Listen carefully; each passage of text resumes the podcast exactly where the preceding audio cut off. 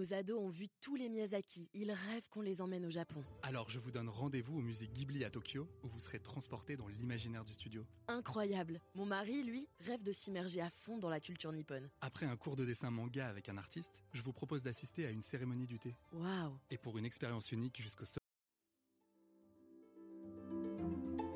Il y a une urgence à changer. Pas besoin d'aller à l'autre bout du monde pour nous engager. Et donc de sortir à nouveau de sa zone de confort. Il me semblait qu'il y avait quelque chose d'injuste. C'est un métier qui demande du temps. De l'empathie, c'est dur. C'est dur, mais euh, c'est tellement gratifiant de faire des... À la fois c'est génial et à la fois ça nous terrifie. S'engager, c'est prendre ses responsabilités. Et puis il y avait l'idée aussi de montrer un exemple. Et lâche rien, fonce et, et avance quoi. La lutte contre les violences faites aux femmes et aux enfants, Édouard Durand en a fait le combat de sa vie. Après des études à Assas en droit puis à Sciences Po, le jeune homme originaire de Troyes est reçu au concours de l'École nationale de la magistrature. Il s'oriente alors vers les fonctions de juge des enfants. Il exerce d'abord dans le sud, à Draguignan, Grasse et Marseille. Il retourne ensuite à l'École nationale de la magistrature pour enseigner et s'occuper du pôle formation continue. En 2016, Édouard Durand revient en juridiction, à Orléans puis Bobigny. En parallèle, il s'implique dans diverses structures, notamment le Haut Conseil à l'égalité entre les femmes et les hommes et le Conseil national de protection de l'enfance. Il écrit livres et articles, participe à des colloques et des conférences, et crée dans le même temps un diplôme universitaire à Paris 8 sur les violences faites aux femmes. Début 2021, le voici nommé coprésident de la commission indépendante sur l'inceste et les violences sexuelles faites aux enfants, plus communément appelée la CIVIS. En trois ans, avec son équipe, le quadragénaire recueille près de 30 000 témoignages d'adultes victimes de violences sexuelles dans leur enfance. Il élabore par ailleurs une politique publique de lutte contre les violences sexuelles faites aux plus jeunes. Mi-novembre 2023, la Civis publie un rapport comprenant 82 préconisations. Et cette semaine, Édouard Durand est notre engagé du Figaro. Édouard Durand, merci d'être avec nous aujourd'hui. Première question, pourquoi vous êtes-vous orienté durant votre jeunesse vers le droit, vers la magistrature en général et vers la fonction de juge des enfants en particulier? Je dirais que j'ai été guidé vers euh, l'engagement de juge des enfants progressivement. J'ai d'abord euh, voulu devenir avocat, comme mon père. C'est pourquoi, après le bac, euh, je suis entré à l'université pour faire des études de droit. C'est plutôt le droit administratif qui m'a passionné. Je voulais devenir juge administratif. J'ai fait un stage au Conseil d'État et dans ce stage, j'ai compris que j'aurais besoin de d'un métier qui me permette d'être plus dans la rencontre avec mes semblables. Que ce qui me passionnait, ce n'était pas les dossiers, mais les personnes. Et c'est comme ça que je suis arrivé à la fonction de juge des enfants. On m'a dit, mais si tu veux rencontrer les gens, alors deviens juge des enfants. Et la promesse n'a pas été déçue. Lors de vos premières années d'exercice en tant que juge des enfants, qu'avez-vous découvert? J'ai découvert la violence, d'abord, avant tout, essentiellement, qui était une grande rupture dans mon existence. Assumer cette réalité, prendre conscience que l'un des déterminants majeurs de l'existence, c'est la violence. Et que, en tant que juge, je ne pourrais pas faire comme si je ne savais pas. La seconde chose que j'ai découverte dans l'exercice de, mes fonctions de juge des enfants, c'est que les enfants eux-mêmes et les, les familles, les, les, professionnels du travail social avaient besoin d'un juge, pas d'un copain, pas d'un éducateur, mais que leur juge soit un juge. Parfois en prenant des décisions qui causeraient de la souffrance pour permettre d'ouvrir un espace de développement pour l'enfant. Pour vous, juger, c'est quoi? C'est remettre la loi à sa place, c'est s'approcher le plus près possible de la réalité. Je n'aime pas le vocable de vérité judiciaire, qui est parfois de l'ordre de la réalité alternative. Soit on est dans la vérité, soit on n'est pas dans la vérité. L'enfant victime de violence est victime de violence. Le jugement que je rendrai sera proche de ce que cet enfant a vécu ou hors de la réalité. Juger, c'est essayer de s'approcher du réel. Et si juger, ce sont ces deux choses, remettre la loi à sa place et s'approcher de la réalité, alors juger, c'est prendre parti. Vous avez été juge dans le Sud, puis après une, une petite parenthèse à l'École nationale de la magistrature. Vous avez exercé en tant que juge des enfants à Bobigny. Est-ce que vous avez vu une grande différence dans votre exercice, dans l'exercice de votre métier, entre vos premières années dans le Sud et puis là à Bobigny ces dernières années, avant la Civise? Lorsque j'étais juge à la Cour d'appel d'Aix-en-Provence, j'ai été juge des enfants dans des tribunaux assez différents les uns des autres. Entre Tarascon et Marseille, il y a dans la sociologie des différences de vie assez importantes.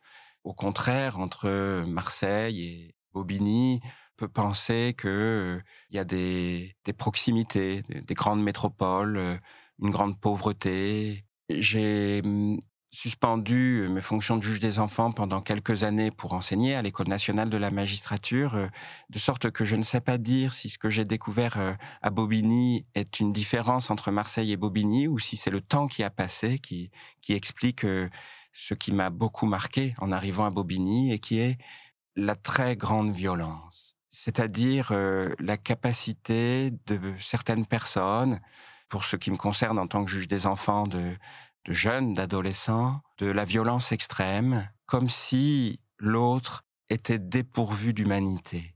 Une violence tellement déculpabilisée, l'autre victime tellement déréalisée, que je me suis demandé si, si cet autre restait un humain pour l'agresseur. Vous avez euh, souvent côtoyé le pire pendant ces, années d'exercice de juge des enfants, et puis petit à petit, vous vous êtes spécialisé dans la lutte contre les violences faites aux femmes et aux enfants.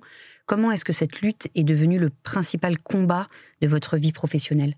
C'est euh, dans la première année d'exercice de mes fonctions que j'ai réalisé que la violence, que j'appelle la violence de la maison, la violence de l'intime, était hum, un déterminant majeur de l'existence, que, que l'une des plus grandes inégalités entre les êtres humains est celle qui sépare les personnes qui vivent dans une maison qui est un lieu de protection, de réassurance, de, de, construction de soi, et les personnes qui vivent dans une maison qui est, qui est un lieu de danger et de, de confrontation à la mort même. J'ai découvert que les violences conjugales étaient très, très présentes au sein des, familles que je rencontrais comme juge des enfants principalement, mais aussi comme juge aux affaires familiales et comme juge pénal de la famille.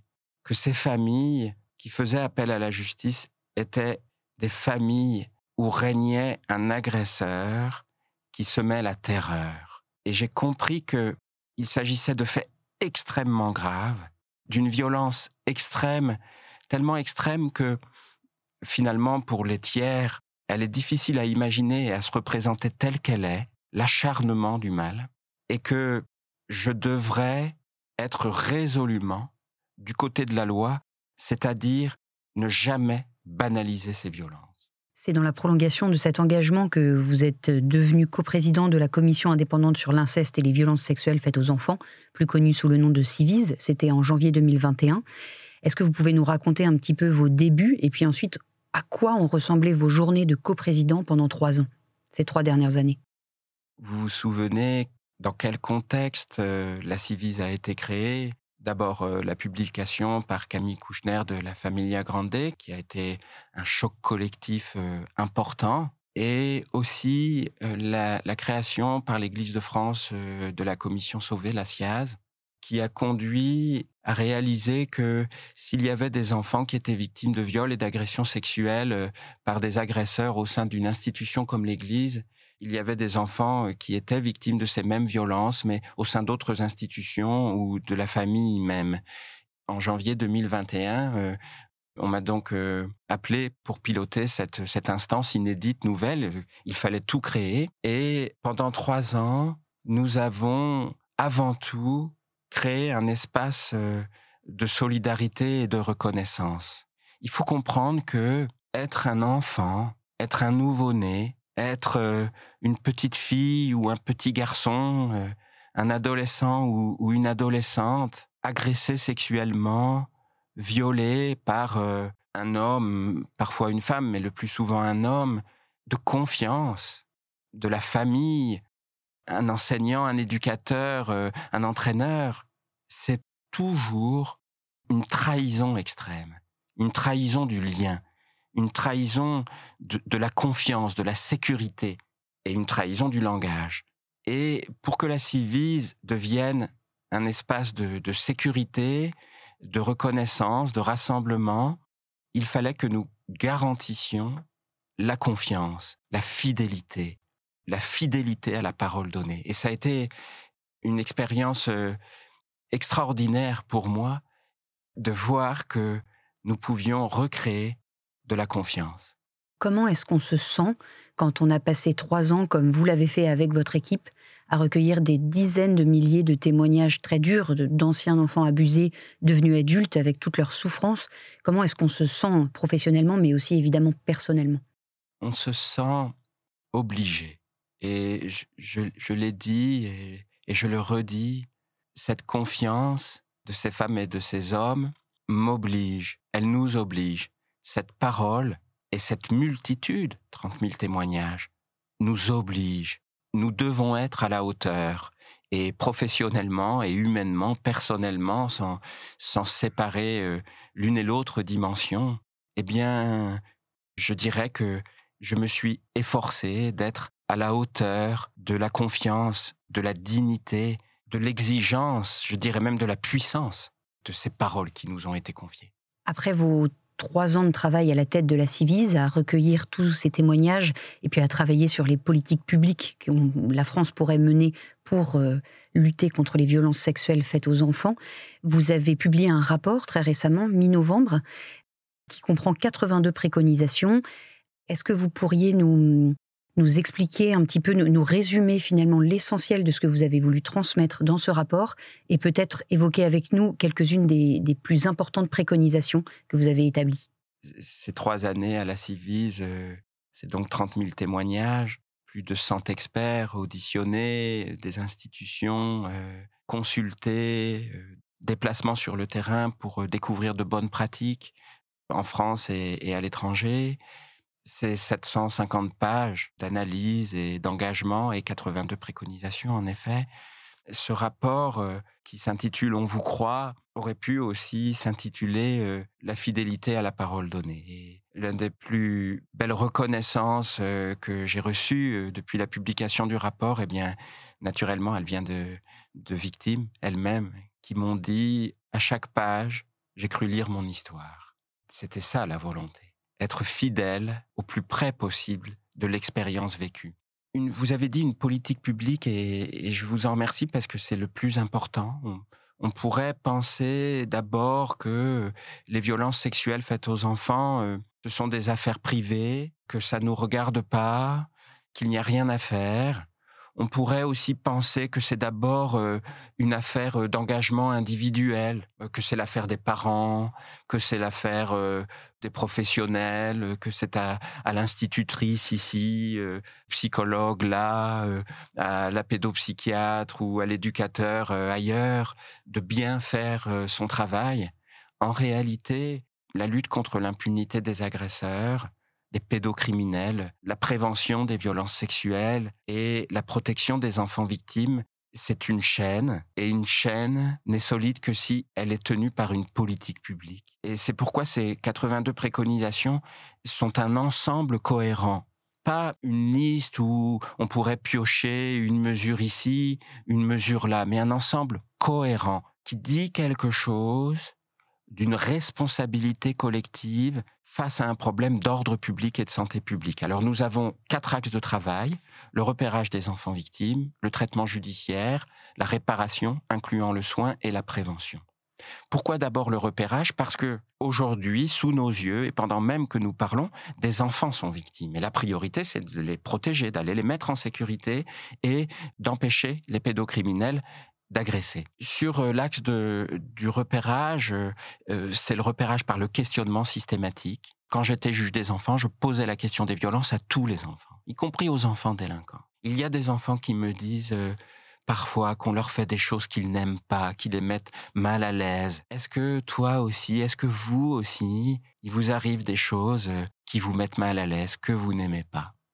Ça, c'est le repérage par le questionnement systématique et, et, nous allons plus loin, notamment en préconisant l'instauration d'un rendez-vous annuel pour chaque enfant en France d'évaluation du bien-être et du développement et de dépistage des violences sexuelles non pas faire le pari qu'au moins une fois par an, un enfant ira voir euh, un médecin, une psychologue, une institutrice, un éducateur, mais garantir qu'au moins une fois par an, ce rendez-vous aura lieu. Sur l'axe du traitement judiciaire, euh, qui est évidemment euh, un nœud très problématique du fonctionnement social face aux violences sexuelles faites aux enfants, et notamment l'inceste, c'est évidemment toute une série de mesures pour lutter contre l'impunité des agresseurs je retiendrai l'ordonnance de sûreté de l'enfant, qui est une mesure euh, que nous préconisons de créer, d'instaurer dans le Code civil, sur le modèle de l'ordonnance de protection pour les violences conjugales et qui permettrait de protéger l'enfant et le parent protecteur en cas d'inceste vraisemblable. Sur l'axe de la réparation, eh bien,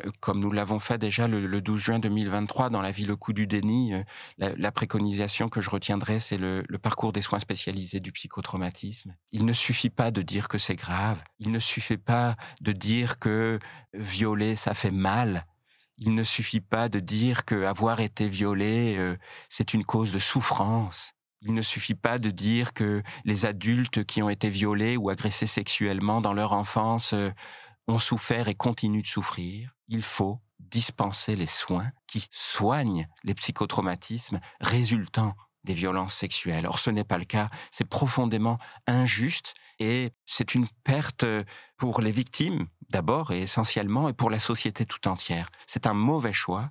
Les soins existent, nous pouvons les dispenser. Et enfin, sur la prévention, je dirais le repérage des facteurs de risque. On minimise trop la violence, on a toujours envie de faire comme si c'était pas violent la violence, mais c'est très violent. Et la violence est un facteur de risque des violences sexuelles. Par exemple, les violences conjugales sont un facteur de risque d'inceste. Quand il y a violence conjugale, il faut protéger si nous voulons éviter que les enfants soient victimes d'inceste par le violent conjugal. À l'issue de ces trois ans de travail, est-ce que vous diriez qu'il y a eu déjà des progrès qui ont été faits en matière de lutte contre les violences sexuelles faites aux enfants? Et qu'est-ce qu'il reste encore à faire? Quelle est la prochaine étape selon vous?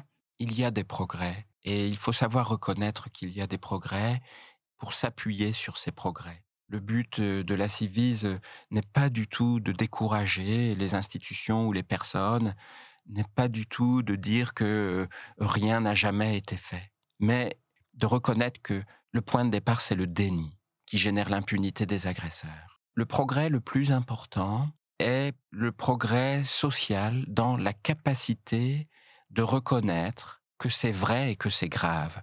Qu'est-ce que c'est le déni? C'est ça n'existe pas, ça n'est pas grave, je ne peux rien faire, ça ne me regarde pas. Et dans le discours général, on ne dirait plus aujourd'hui ça n'existe pas, ça n'est pas grave, ça ne me regarde pas, je ne peux rien faire. C'est déjà un progrès.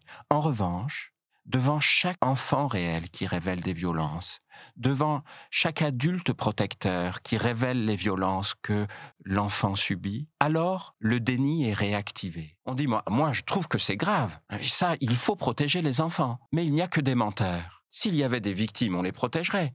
Mais il n'y a que des menteurs. Il faut arriver à faire le pas supplémentaire de l'idée générale au choix de politique publique pour chaque enfant qui révèle. Qui voulons-nous protéger Et nous ne pourrons dire que ce sont les enfants que nous protégerons que lorsque nous organiserons une, politique publique du soutien social. Votre mandat à la tête de la Civise prend fin en décembre, très prochainement.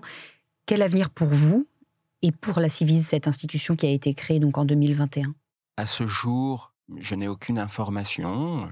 Je sais que la secrétaire d'État à l'enfance euh, a dit à deux reprises, je l'ai entendu dans la presse, qu'elle souhaitait que le travail de la Civise soit maintenu et interrogée suite à ces déclarations, elle a répété que c'est le travail de la Civise qui devait être maintenu. J'espère que maintenir le travail de la Civise signifie maintenir la Civise. C'est vrai que c'est une instance un peu atypique, originale, mais à qui il a été confié une mission atypique et originale pour traiter un problème atypique, l'inceste et toutes les violences sexuelles faites aux enfants. Telle qu'elle, elle a montré qu'elle suscitait la confiance des victimes et telle qu'elle, elle a montré une capacité d'agir hors du commun.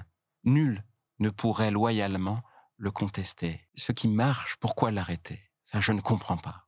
Vraiment, quand on a demandé le maintien de la Civise il y a six mois, je pensais que ce serait une évidence. Et manifestement, ça n'est pas le cas. Donc, je souhaite que la Civise soit maintenue telle qu'elle.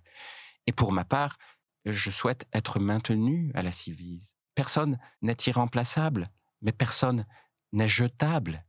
C'est une logique du marché qui s'infiltre partout, partout, partout, malheureusement. Je suis engagé. Ce n'est pas une cause de déshonneur. Au contraire, et je souhaite pouvoir continuer à, à piloter la Civise. Pourquoi? Pour garantir sa doctrine. Car sans colonne vertébrale, on ne va nulle part et on ne pourrait pas tenir dans le pays des ténèbres dont parle Neige Sino dans Triste Tigre. Vous avez été notre engagé de la semaine et je vous en remercie. Nous passons maintenant à notre question rituelle de fin d'interview dans ce podcast. Si vous étiez à ma place, qui serait votre engagé? Alors, euh, ma réponse, euh, c'est un groupe, sont les Compagnons de la Libération. J'ai beaucoup d'admiration pour euh, ces jeunes hommes et femmes aussi partis parce qu'il était impossible pour eux de baisser les armes et de ne pas être militants, quel que soit le prix pour leur vie, et qui ont réalisé qu'ils se battaient contre la barbarie la plus extrême. Merci Édouard Durand. Merci. Merci d'avoir écouté ce podcast. Je suis Aude Barietti, journaliste au Figaro. Vous pouvez retrouver les engagés du Figaro sur Figaro Radio, le site du Figaro et toutes les plateformes d'écoute. À bientôt! Nos ados ont vu tous les Miyazaki. Ils rêvent qu'on les emmène au Japon. Alors je vous donne rendez-vous au musée Ghibli à Tokyo, où vous serez transporté dans l'imaginaire du studio. Incroyable. Mon mari, lui, rêve de s'immerger à fond dans la culture nippone. Après un cours de dessin manga avec un artiste, je vous propose d'assister à une cérémonie du thé. Waouh. Et pour une expérience unique jusqu'au soleil levant, je vous ai réservé une nuit dans un joli ryokan avec un dîner traditionnel. Je nous y vois déjà. Avec Marco Vasco, ne rêvez plus, vivez votre voyage l'esprit libre. Au rendez-vous sur marcovasco.fr pour imaginer votre prochain voyage sur mesure.